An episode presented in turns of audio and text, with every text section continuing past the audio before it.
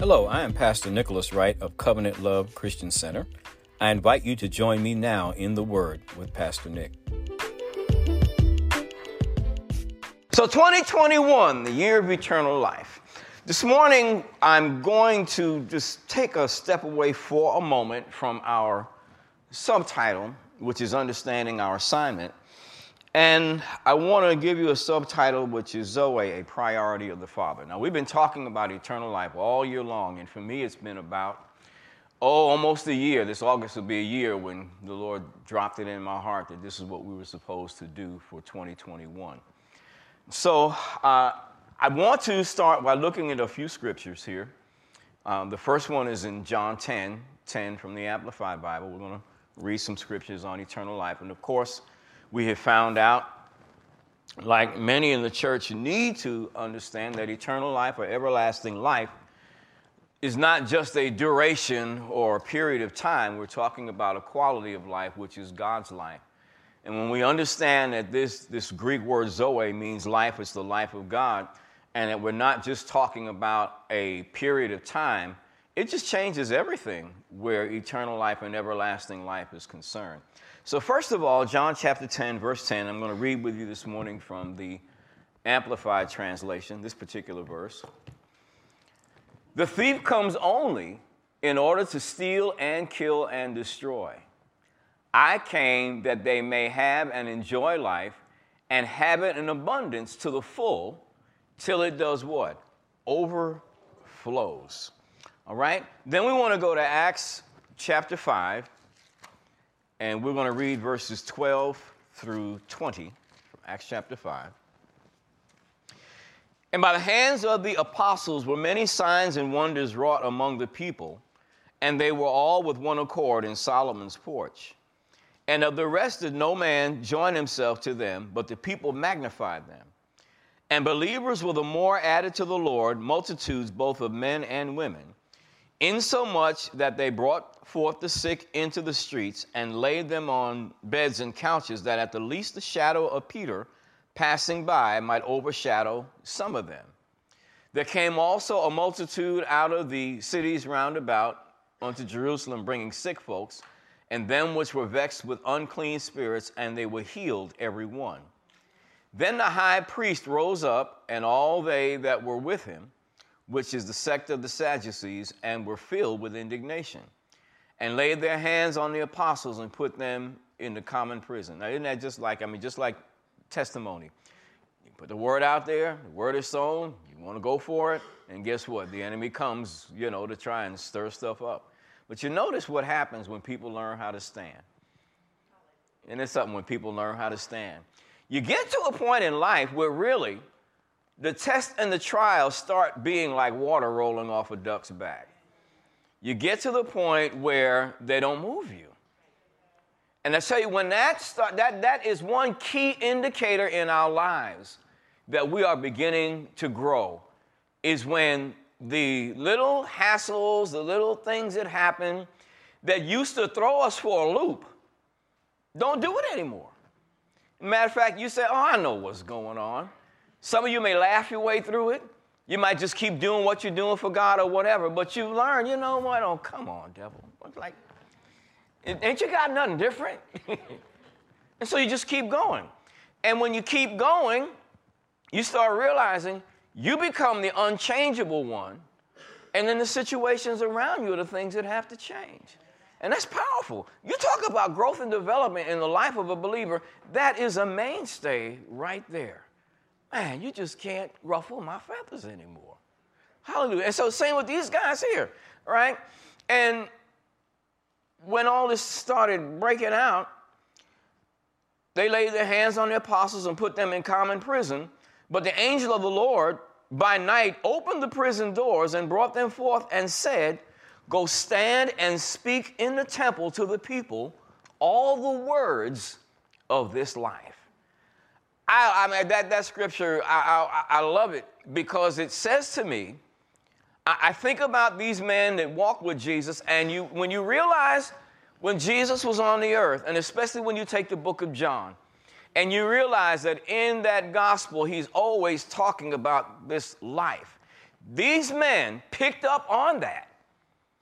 And so it wasn't hard for God to tap them on the shoulder and here's what you do stand in the midst of the temple and declare to the people all the words of this Zoe. Strong, it's powerful. And when we see that, then we see what Jesus was teaching, what he was demonstrating. It was all because of the life of God. So there was emphasis on this life of God. Now, of course, we've heard and learned from the scriptures that this is the life that's living on the inside of us. By the exceeding great and precious promises, we have been made partakers of the divine nature, and notice, have escaped the corruption that is in the world through lust. Hallelujah. Okay, next scripture Romans chapter 8, verses 1 and 2.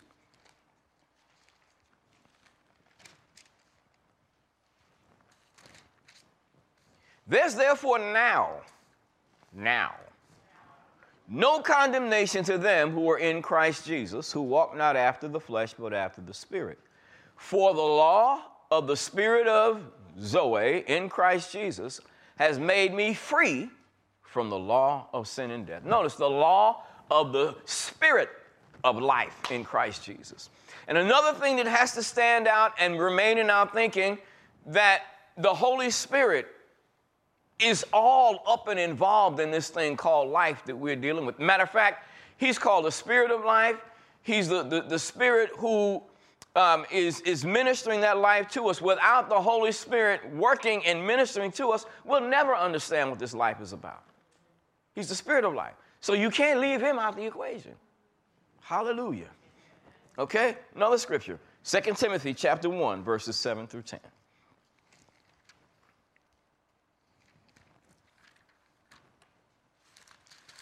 2 Timothy 1, 7 through 10. For God has not given us the spirit of fear, but of power and of love and of a sound mind. Be not thou therefore ashamed of the testimony of our Lord, nor of me his prisoner, but be thou partaker of the afflictions of the gospel according to the power of God. And notice, partaker of the afflictions according to the power of God. That means when the afflictions come, you don't bow down underneath them. You deal with them according to the power of God. That means you do something about the affliction. Glory to God. Who saved us and called us with a holy calling, and not according to our works, but according to his own purpose and grace, which was given us in Christ Jesus before the world began, but is now made manifest by the appearing of our Savior Jesus Christ, who has done what? Abolished death and has brought life and immortality to light through the gospel. so, we're going to talk about the gospel. We're going to talk about the life of God and immortality. And what the Bible says here is that God brought life and immortality to light through the gospel. So when the gospel is preached, we're going to have to be talking about life. We're going to have to be talking about imperishability. If those things are not included in the preaching and teaching of the gospel, then we're not preaching the gospel. Come on now. I mean, this, this thing that we're dealing with, guys, I'm, I'm telling you, what's opening up with us here is something that is wonderful and magnificent because what God is doing is opening up what this new covenant is supposed to be all about. And really, what his plan through all the ages was is for mankind to share his life with him. And in that life is everything that anybody could ever need, want, or desire. Every answer, every healing, everything is in the life. Everything is in the life. So this is why our focus is here with the life. Hallelujah. Life and imperishability, he brought it to light through the gospel. This is what's happening now. We're preaching the gospel. Hallelujah. Glory to God. Now, I want to read a few things, of course, that we have read in the past. Some of you were not here, um, so we'll kind of bring you up to snuff. But there are portions of a book entitled Christ the Healer by F.F. F. Bosworth. And I'm sure that many of you uh, are familiar with it, have heard of it. One of the classic books on healing in full gospel circles. I mean, this is one of the books that is, if there ever could be a book that was pretty close to complete, this is it. Um, sad to say, that if you, uh, you want to get it and read it, you better find a, a copy of it that was printed earlier than the one that I've seen lately because it has removed a number of chapters out of it that are very, very important. And one of those chapters is chapter 11, which is the fullness of God's life, the secret of victory, which he talks about Zoe and the part that it has to play in healing and soundness in people's body. I think it's a travesty. But anyway, this is such an important chapter. I'm just going to read portions of it. There are four Greek words in the New Testament translated life. One means manner of life, another means human life, another behavior, but the Greek word for the kind of life that Jesus brought to the world is Zoe, translated eternal life and the life of God. Eternal life is the actual life of the eternal himself. So when we talk about having eternal life, we're not just talking about living forever, we're talking about having a share in the life of the eternal one. God lives in me. God lives in you. His life is manifested in us. And as we keep hearing and we keep feeding on this, it's going to rise up more and more and more and more on the inside of us that this life is real to us. And we're going to walk it in not only for ourselves in a deeper measure, but we're going to demonstrate it and walk it out where other people are concerned in a greater measure. All right? The life that lives itself. Many ministers today major manner of life and behavior rather than Zoe. the life of God, which when received in sufficient measure lives itself. Paul prayed for Christians already filled with the Spirit that they might be filled with all the fullness of God. This shows that Zoe is God Himself, and all we have of it is an unsevered part of the life of God. Zoe received in sufficient measure transforms us from glory to glory, from the from I'll start again. Zoe received in sufficient measure transforms us from glory to glory into the image of Christ. It turns belief into knowledge. Turns belief into knowledge. Wow. See, you're not, you're just not, you're not trying to believe something. It's like you know. It's like somebody testify. You get to the point where you know. You know. You don't have to try to believe something that you know. And remember, Jesus gave us his definition of eternal life in John 17. He said, This is life eternal, that they might know you, the only true God, and Jesus Christ, whom you sent. Wow. So it's by this life that we really, really get to know God. We start understanding what's in His life, and we start putting it to the acid test in life. And then we see Him living and demonstrating His life in, through, and for us. Wow, man. Hmm. It is by, it, it, it turns belief into knowledge. It is the source of all the divine graces. It gives us God's wisdom. It overcomes the world, the flesh, and the devil. It works in us that which is well pleasing in his sight.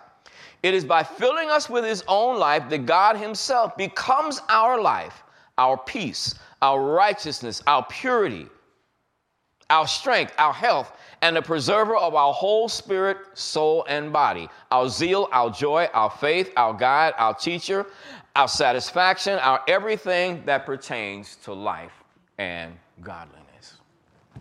Hallelujah. Hallelujah. Hallelujah. Okay, from the translator's New Testament, there's a little note in the back of this Bible. This is a Bible that was made for people that were going to translate the scriptures into other languages. And so there are some notes in the back of this Bible. And there is a particular note that is there on eternal life that was written in here that translators ought to pay attention to. Listen to this. This is so cool. In the New Testament, eternal life is that kind of life which is given to all true believers in Christ. The word eternal draws attention to the quality of that life, not to its duration in a temporal sense. Thus, eternal life can be experienced by believers even while subject to the temporal conditions of earthly life. Translators should be careful to avoid expressions which mean no more than a timeless continuation of life after death. He's telling translation, translators should avoid translating the scriptures that way. Oh man. Glory to God. Now, one of the things that has been helpful to me over the course of my Christian life, and not just as a preacher, but my own Christian life, is as I read through the scriptures to see what God makes priority. Every word of God in the Bible is true and important, every single word. No wasted space where He's concerned. But when we read through the scriptures, if we read carefully, we find out that there are things that he emphasizes, that he spends more time talking about, more time opening up and revealing to us than other things. He just spends a lot of time on things. Okay? Now, this to, to me, this is important. Now, you, you take this for what you know you, you feel it's worth for you, to you. But it's important because if God is going to spend a lot of time on something, that means it's very important. And if He's going to spend a lot of time on it, then it, I look at it this way I should spend a lot of time on it. I mean, does that seem logical? All right? So I started looking and I started looking at things that you know, we in the, in the church have emphasized so much. And I started comparing them to what I'm seeing the Lord emphasizing, and especially in the new covenant. And I said, wait a minute here. Uh, there's something wrong. we, we, the things that we really need to give a lot of attention to doesn't look like we're giving enough attention to. If I want to read through the New Testament and I see that God called and anointed a particular guy, and this guy wrote, you know, close to two thirds of the new covenant. And in his writings, he's talking a lot about the believer's union with Christ. He's talking about growing up spiritually. He's talking about the life of God.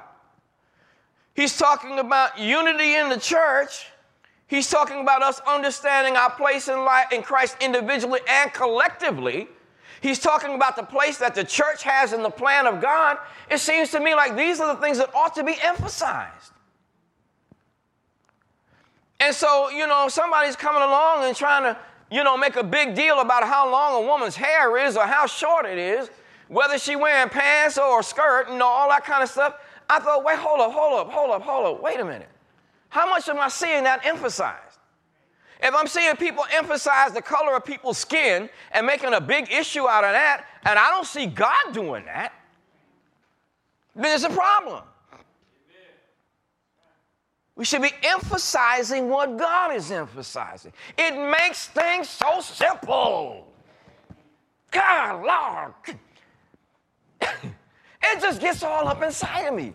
Because I'm thinking about this is the way the Lord is looking at it. And I see him, I, you know, sometimes I think about Jesus, you know, the Father and the Son on the throne. I think the Father, you know, you know, Son, didn't we make this thing simple? Why are these cats taking decades and centuries to figure this out? And I, we send them the Holy Ghost and they ignoring him. And he's the one that brings the light to this, and they are ignoring the Holy Spirit. I mean, we've invested dynamite in these people. And they're walking around with a cap gun. Pap, pap, pap, pap. Oh, my bad. Some of y'all might know what a cap, not know what a cap gun is. but but you can get the by the, by the, by the sound, pap, pap, pap. You can get that and compare it to explosive, like boom. So, in my personal life, I've done this. And I'm doing it in ministry life. We need to emphasize what the Lord emphasizes. Now, one might ask the question since this life is in us, why doesn't it just manifest itself? Some folks are honest and will laugh and giggle and realize, yeah, I asked myself this question. I've thought about it. Mm-hmm. And any of us who are honest will, will probably, you know, acknowledge that. Because even with what manifestations of it we've had, we know that there is so much more. And don't worry about it. If, if, we stay hooked up and connected the way we are right now, you're not going to have to worry about it. Everything's going it's going to take its right and proper place. All right. But there are things that we have to do to, to um, play our part in this. And so, what we're going to see and understand more and more is what we need to do to play our part. All right? Now, there's a metamorphosis that is going on. Every time I hear this word, you know, I, I think about our youngest daughter. Because when she's growing up and dealing with these silkworms, and she learned that word metamorphosis real early in life. Metamorphosis basically is a change that takes place from the inside out. Now, that says a lot to us because there's already inside of us everything that pertains to life and godliness. We don't need to reach heaven to pull anything down. So our, our thinking and our speech needs to be changed. We're not trying to pull heaven down, we're trying to get heaven out. Rising up inside of us in a usable form where we start thinking like heaven, acting like heaven, talking like heaven, and demonstrating heaven. So we got to get our focus right. God is in me. That's why quiet times with the Lord are important. That's why meditation on the Word is important. That's why time set aside with the Lord is important. That's why praying in the Spirit in your own private time is important. These things are important because they represent opportunities for us to figure out and sense who's on the inside of us and let him have his place. Revealing things to us to come out of us, and then our lives are transformed. So, change with us begins from the inside out. We can't reach up to heaven and get change. You can't reach that far anyway. Can't throw a rock that far. Can't shoot a, shoot a bullet that far. God brought heaven to live inside of us. Christ in you, the joyful, confident expectation of glory. And that doesn't mean just glory later on. It's a joyful, confident expectation of the glory of God being revealed in and through us now. Your body can't handle it all. But I'm gonna tell you what, it's got it's in this this has got to be one of the miracles of the whole deal, is that the glory of God is on the inside of us and we're in these natural death-doomed bodies.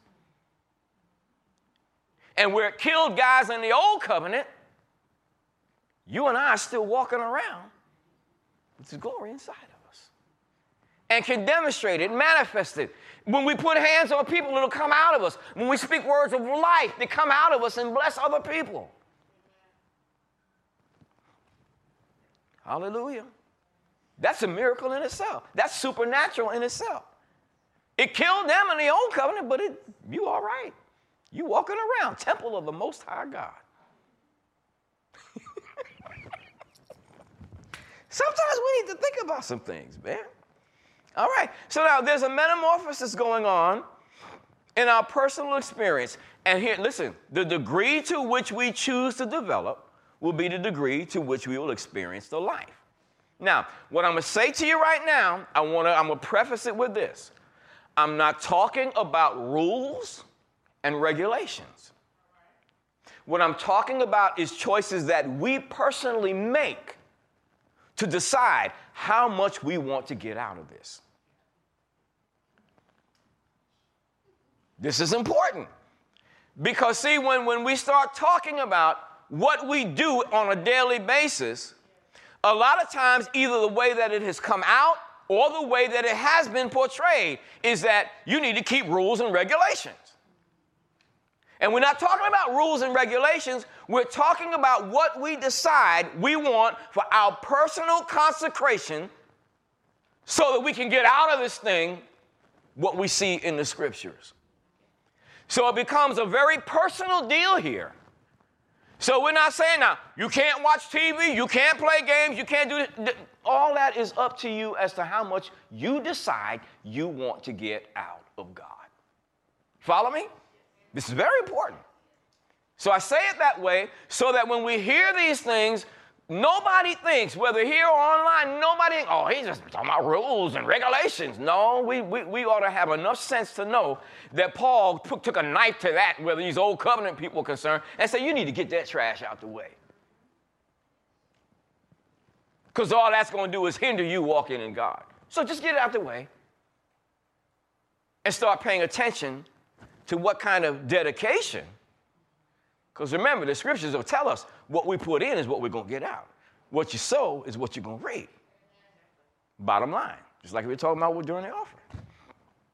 All right? So, Matthew 7, verses 12 through 14. No, no, no, no, no, I'm going too fast. Let's back up.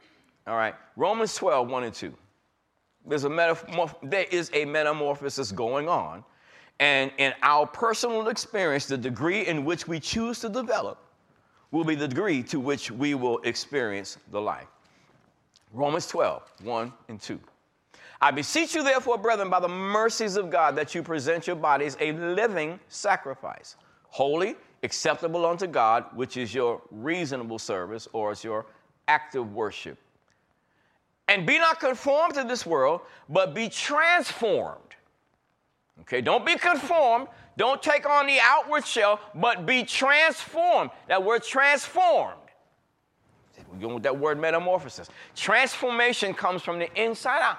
Be transformed by, now notice what it's by, by the renewing of your mind. Ah, the mind. So that means what is on the inside of me has to rise up and do something about my thinking. There are a lot of believers that don't think that thinking is important and that dealing with the mind is important. You know, we want to, woo, spiritual all over the place, woo. But we, we forget here that God says we need to be transformed by the renewing of our minds.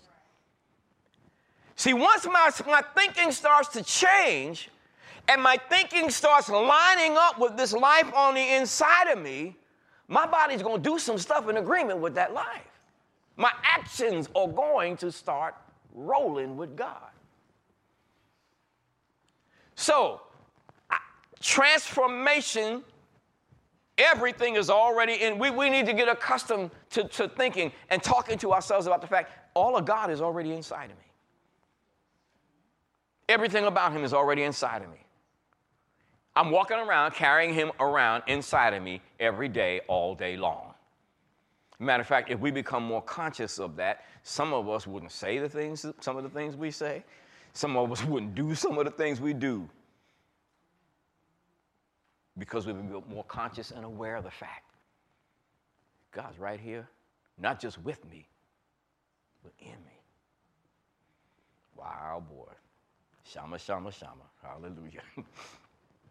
transformed by the renewing of your mind, that you may prove what is that good, acceptable, and absolutely perfect will of God. I said, You mean that's available? That's what the scripture says. That's what the scripture says. Oh, that's impossible. That's what the scripture says. Oh, my mind can't understand it. That's what the scripture says. Forget your mind till it gets renewed. Don't take your unrenewed mind and try to drag the scriptures down. Receive the scriptures and let the scriptures bring your mind up. Hallelujah. Hallelujah. Okay, another scripture. Second Corinthians 3 17 and 18. So, how much will I give myself to this word of life and allow that life to transform my thinking. Because a little dab is not going to do you. Remember Brylcreem? no, a little dab's not going to do you. 2 Corinthians 3, verses 17 and 18. Now, the Lord is that Spirit. And where the Spirit of the Lord is, there is liberty. But we all, with open face, beholding as in a mirror the glory of the Lord, notice this, are changed or transformed or metamorphosized into the same image from glory to glory, even as by the Spirit of the Lord. So it looks to me like it's important there that I, it, the more I keep my gaze in this glass or in this mirror and behold the glory of the Lord, then that transformation from one degree of glory to the next looks to me like it's going to be a continual ongoing process rather than a little bit here for uh, oh, okay a little bit more and uh, i got to stop up and you know. It's like glory to glory doesn't have to be years apart. It depends on what i want my what my gaze is going to be in looking in that glass or really it's looking in the face of jesus Will I look at him constantly and continually, or will I be distracted? Now, no, it's my choice. Nobody can do it for me. Nobody can take it from me. It's my choice. So it's not a bunch of laws, rules, and regulations that are being laid down. It, it comes to what do I want out of this? Do I want to keep looking in the mirror constantly? Or do I want to play games? It's me, it's me, it's all me, it's my choice. You feel that? Okay. Now, Philippians 2 12 and 13.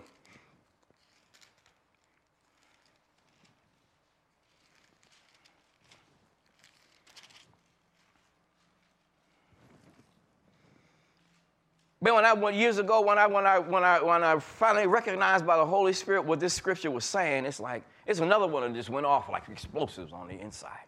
Changed my view and, view and thinking about things.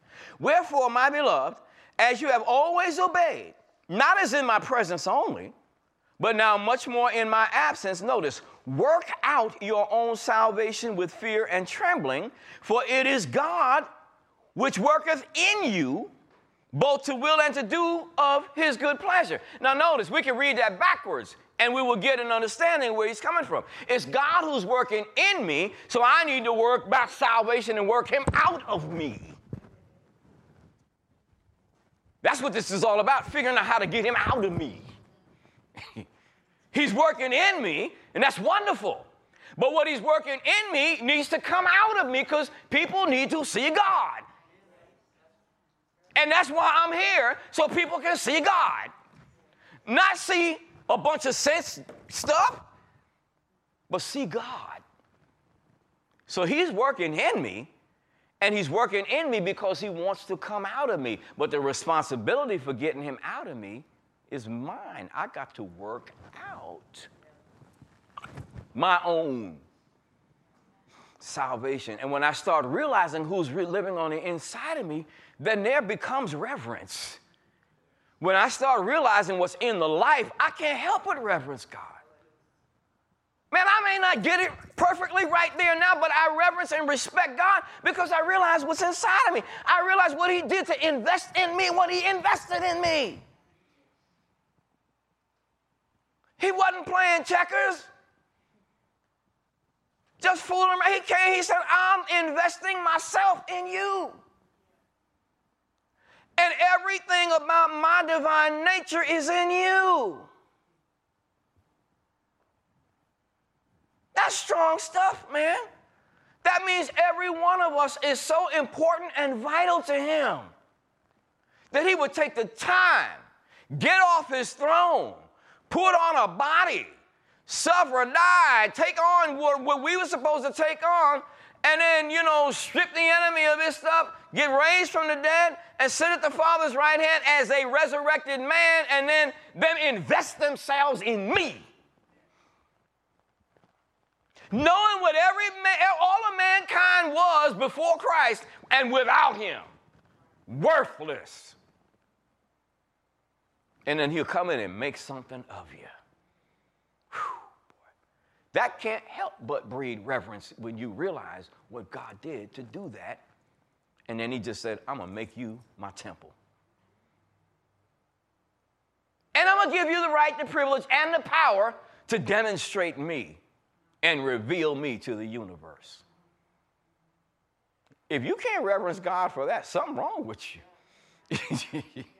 Something's wrong. Okay? So now, now we must choose how we discipline and consecrate ourselves in day to day living. All right, here's the scripture Matthew 7, verses 12 through 14. This is one of those other scriptures that when I started looking at eternal life, started dealing with it, and like, oh, wait a minute. Oh, and matter of fact, I remember a message we preached way back in the church in that daycare center entitled The Straight and Narrow Way.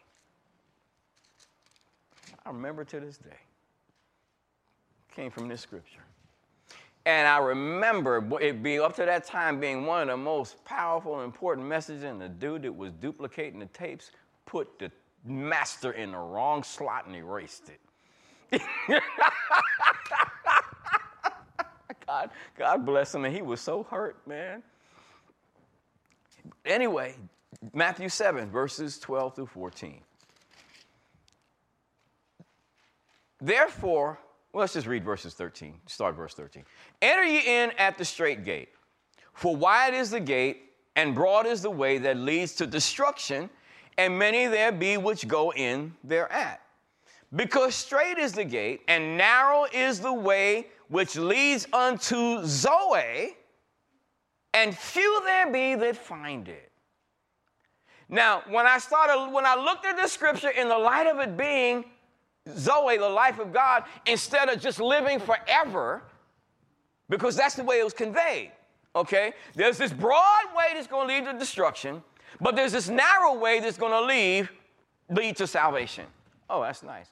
But when I looked at that scripture and started breaking it down, and when he started talking about this straight and narrow way, and this being like a, a you know, a, a, a, way that you're going through, and there's it's like a gorge, and there's sharp rocks that are sticking out, and it's like all of a sudden something else lit up.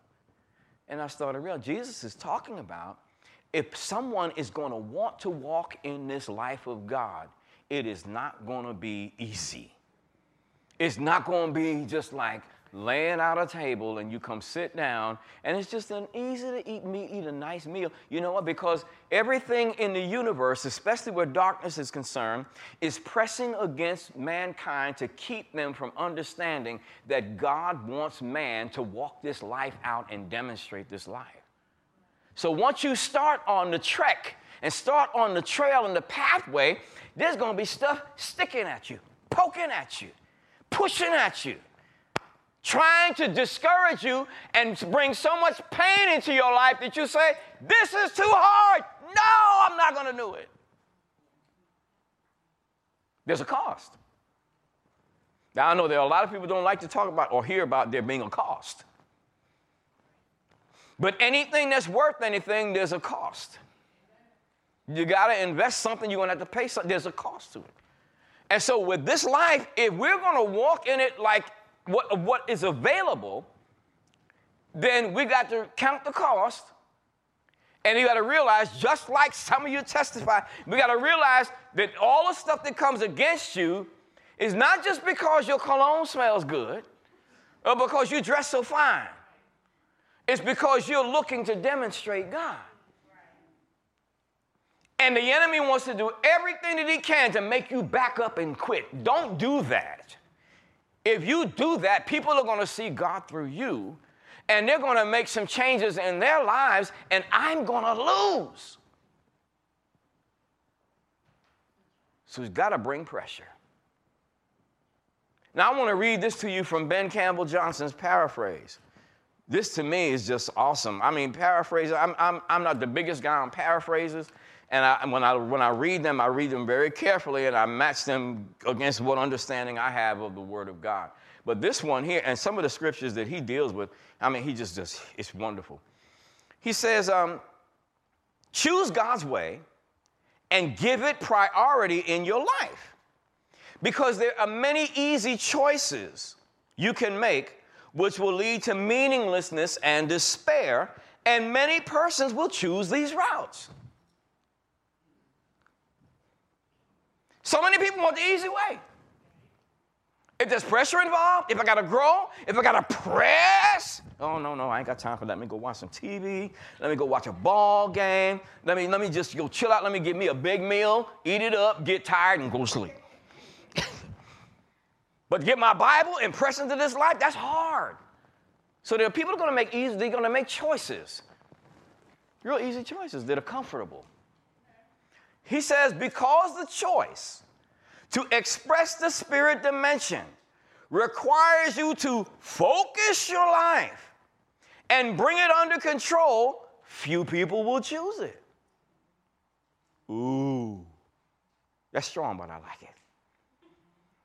Because the choice to express the spirit dimension requires you to focus your life and bring it under control.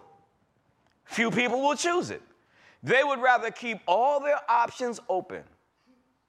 Of course, which results, results in the loss of life and meaning. That says it, boy. That says it. And how many of us have been there at times in our lives? You see. So the choice to express the spirit dimension requires us to focus our life and bring it under control. That's a task for all of us. and we will be dealing with it all the days of our lives, won't we? That's right. All right. But we're choices that we make in that. Now, look at Mark chapter 4, verses 23 through 25.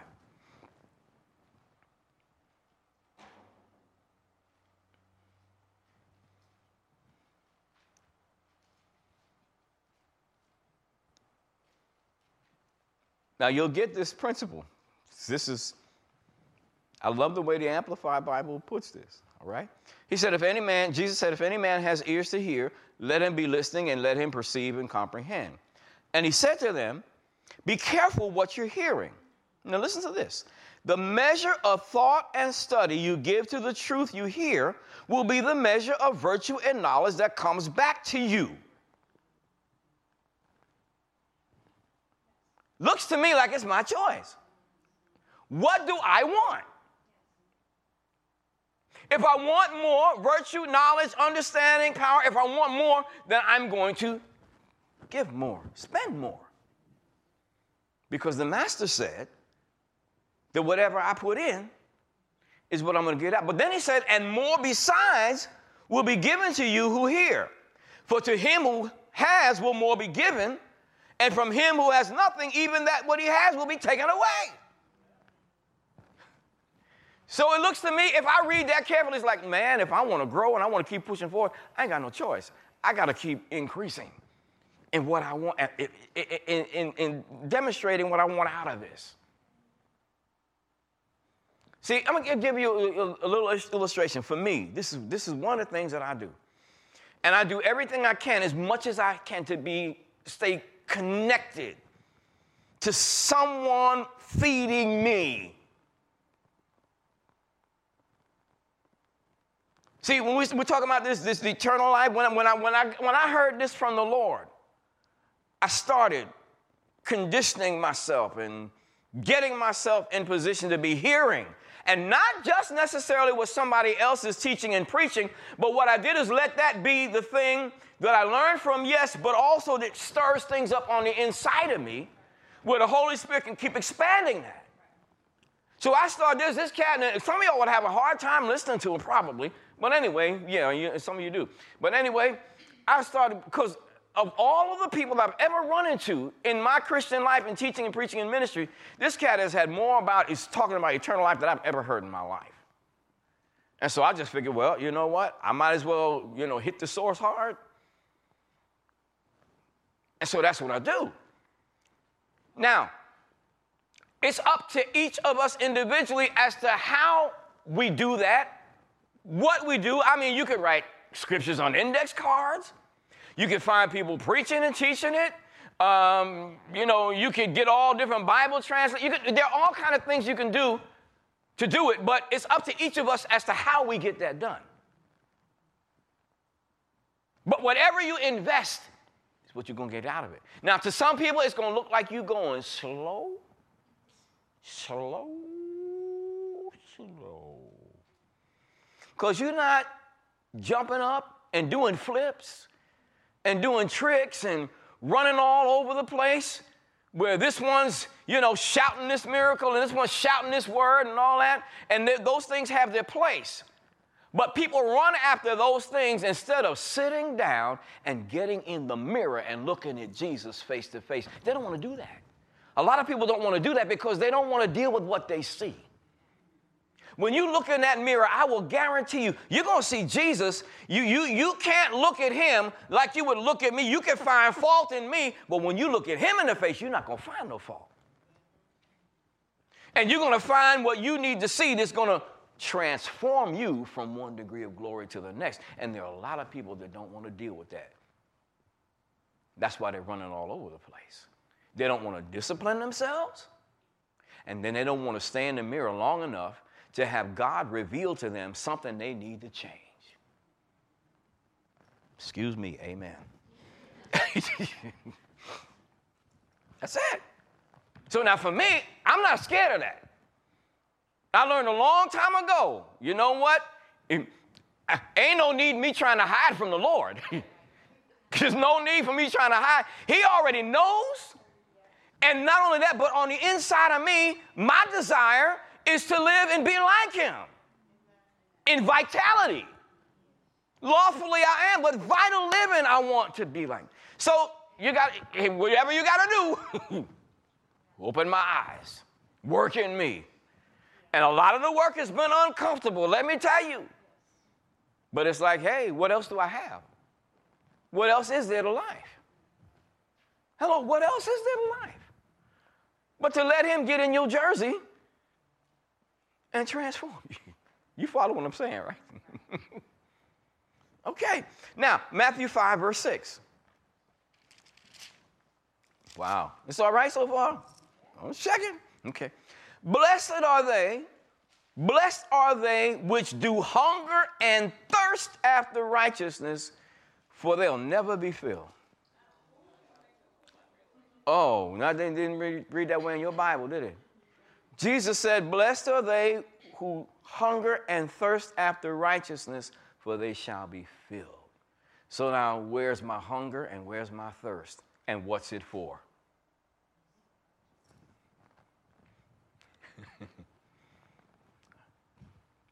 Got to decide that.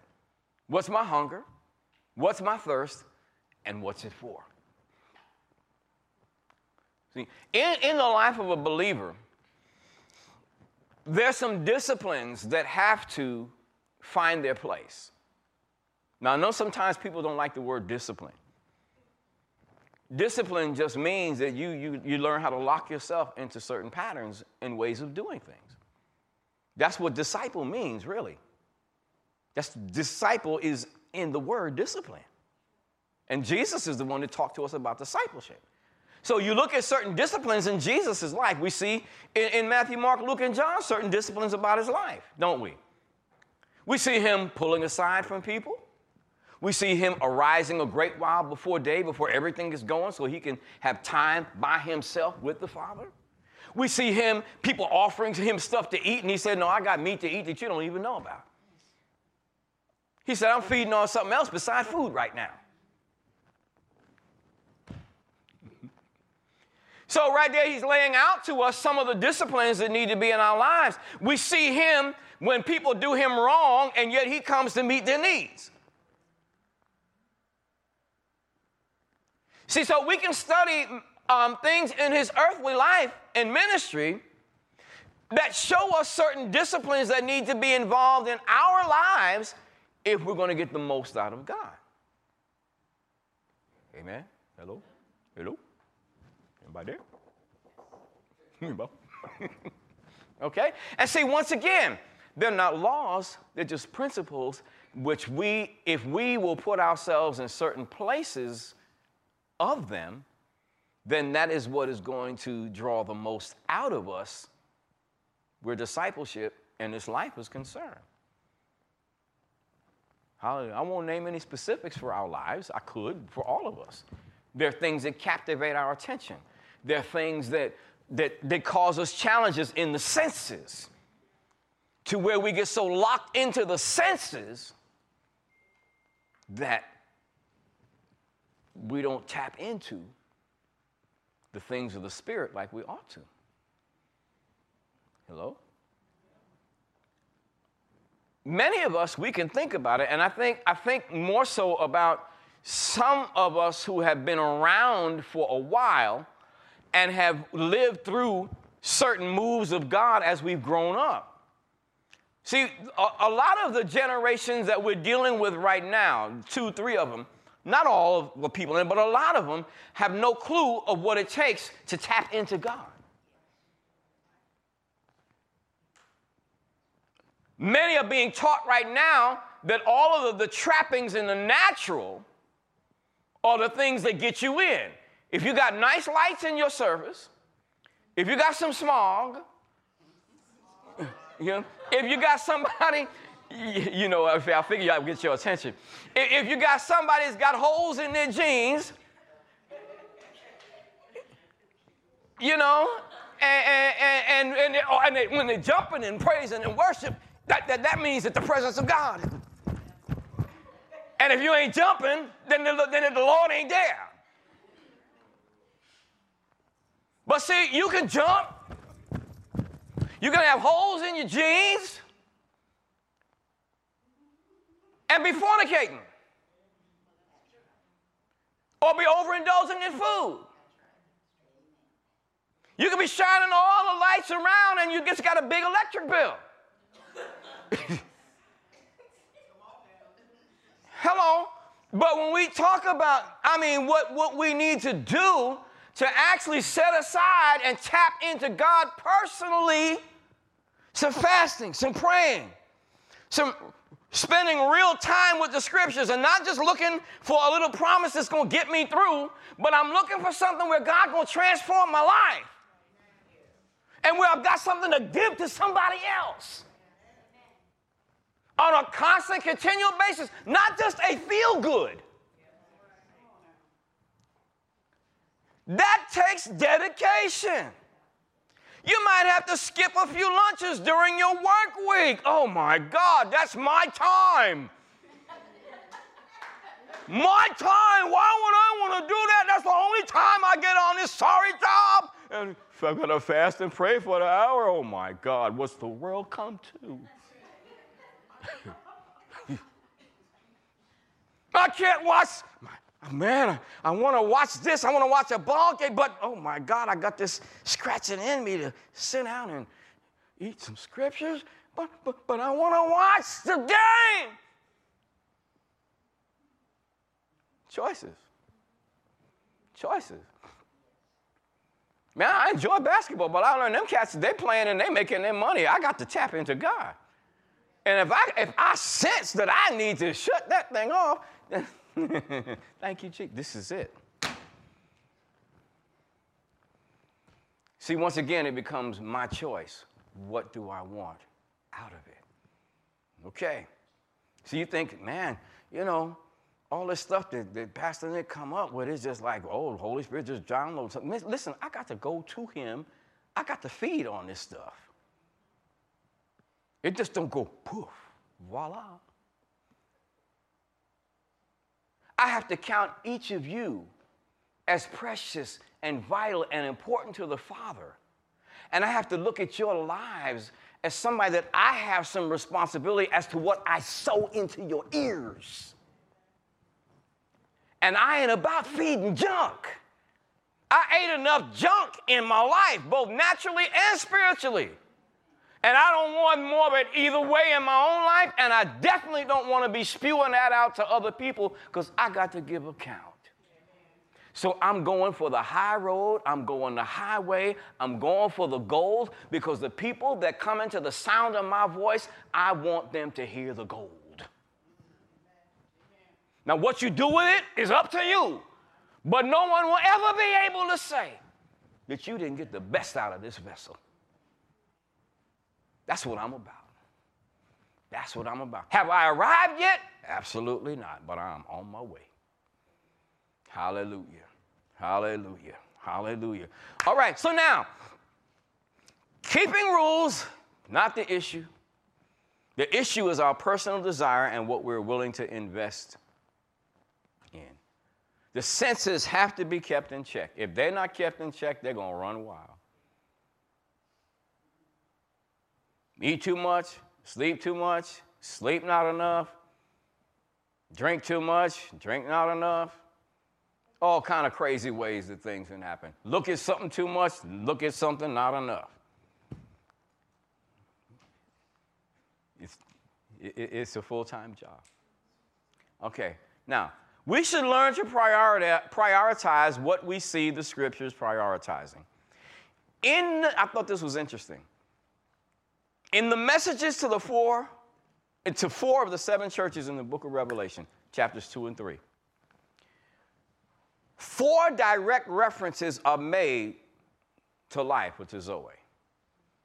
Now, this is just, I'm, I'm putting this on to enhance some of what we've already looked into because for the biggest part of this year, a part of what we've been doing is looking and pulling out scriptures from all over the Bible that emphasize to us how important life is. So I'm just adding to that today, okay? So, out of four out of these seven churches, when Jesus talks to them, there are four direct references made to the Zoe. So let's look in Revelation chapter 2. To the church at Ephesus, there were some things that he said. And, and just keep in memory, because we're going to be coming back to talking about as he is, so are we in this world. When we look at what he says to these churches, he's dealing with them, and there are descriptions to them where he describes how he is as the resurrected Lord. Verse 7 He that has an ear, let him hear what the Spirit says to the churches. To him that overcomes will I give to eat of the tree of life, which is in the midst of the paradise of God. Uh oh. Looks to me like earth was made after the pattern of heaven. Because that tree, we find out, was in the middle of the Garden of Eden. Interesting stuff. To the church of Smyrna, Revelation chapter 2 and verse 10. Fear none of those things which you shall suffer.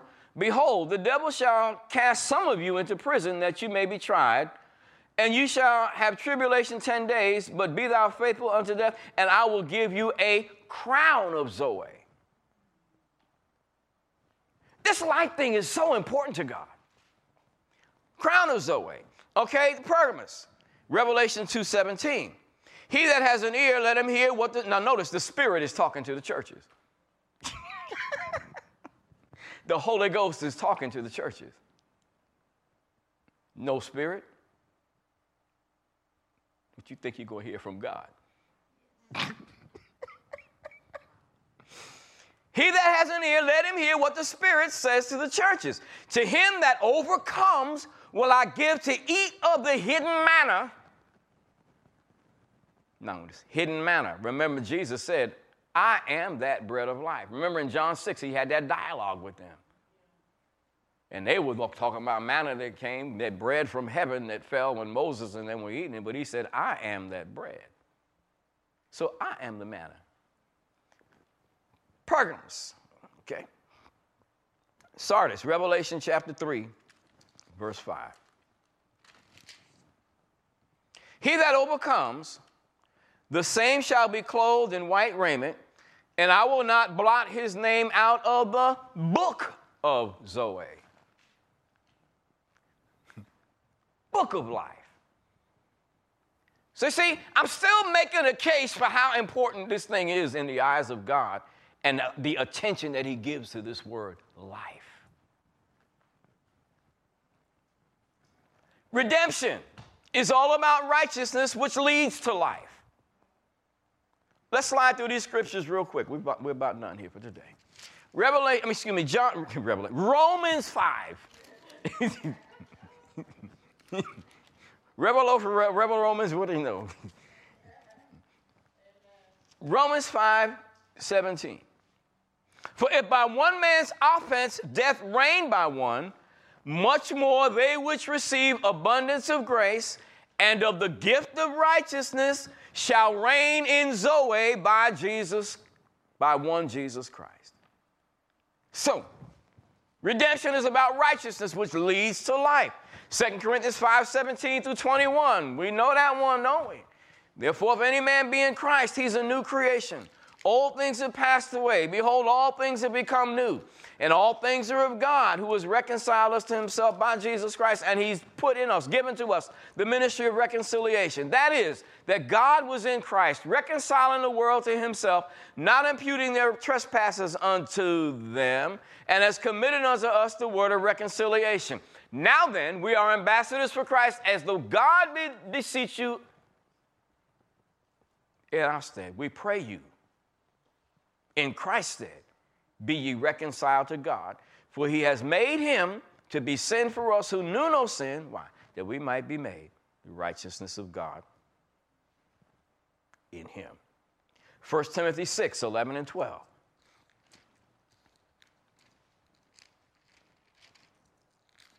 Oh, this is a good one.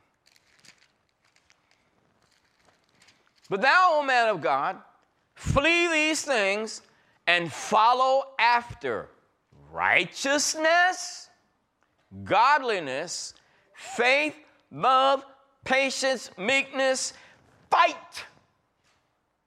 The good fight of faith, lay hold on eternal life, whereunto thou art also called and has professed a good profession before many witnesses. If this is in me, why I got to lay hold of it? because there's everything about it that's going to try and keep me from focusing on it. This is why he said, lay hold on the life of God. He said, follow after all this stuff. But he said, if you're going to fight the good fight of faith, you're going to be fight that good fight of faith that you're fighting is to make sure you keep your grip on Zoe.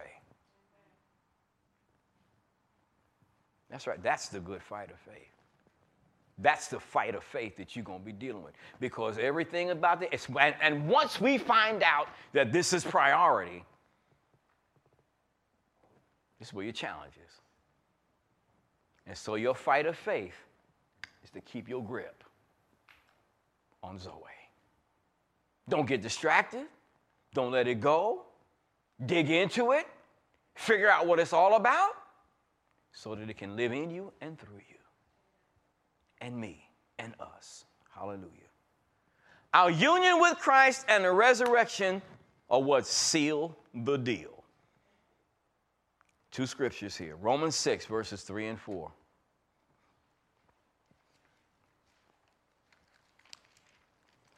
Wow, wow, wow.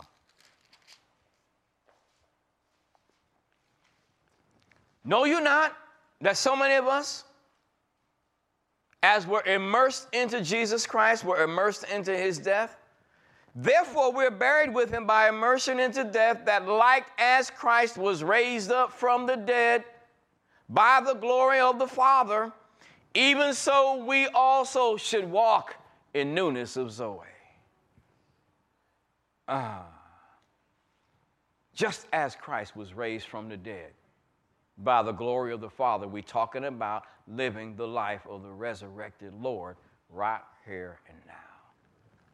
Like as he was raised from the dead by the glory of the Father, even so we also should walk. Know, walk is a constant, continual thing. Remember, Enoch walked with God.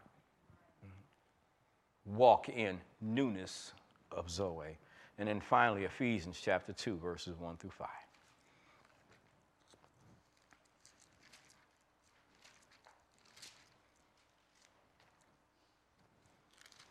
Oh, this is good stuff.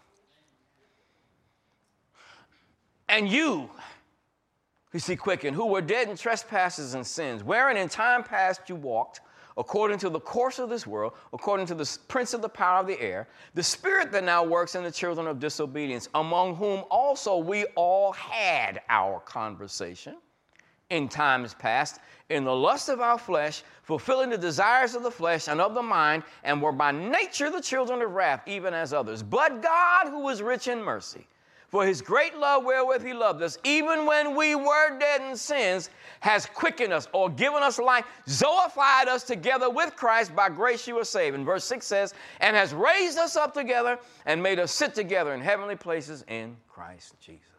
Hallelujah. Hallelujah. So the resurrection sealed the deal. We're in, y'all. We are already in this thing. It's just a matter of us making some decisions. One, are we going to treat this life priority? And then what are we going to do about laying hold of it and keeping grip of it in a vital way for ourselves? That's what it's all about.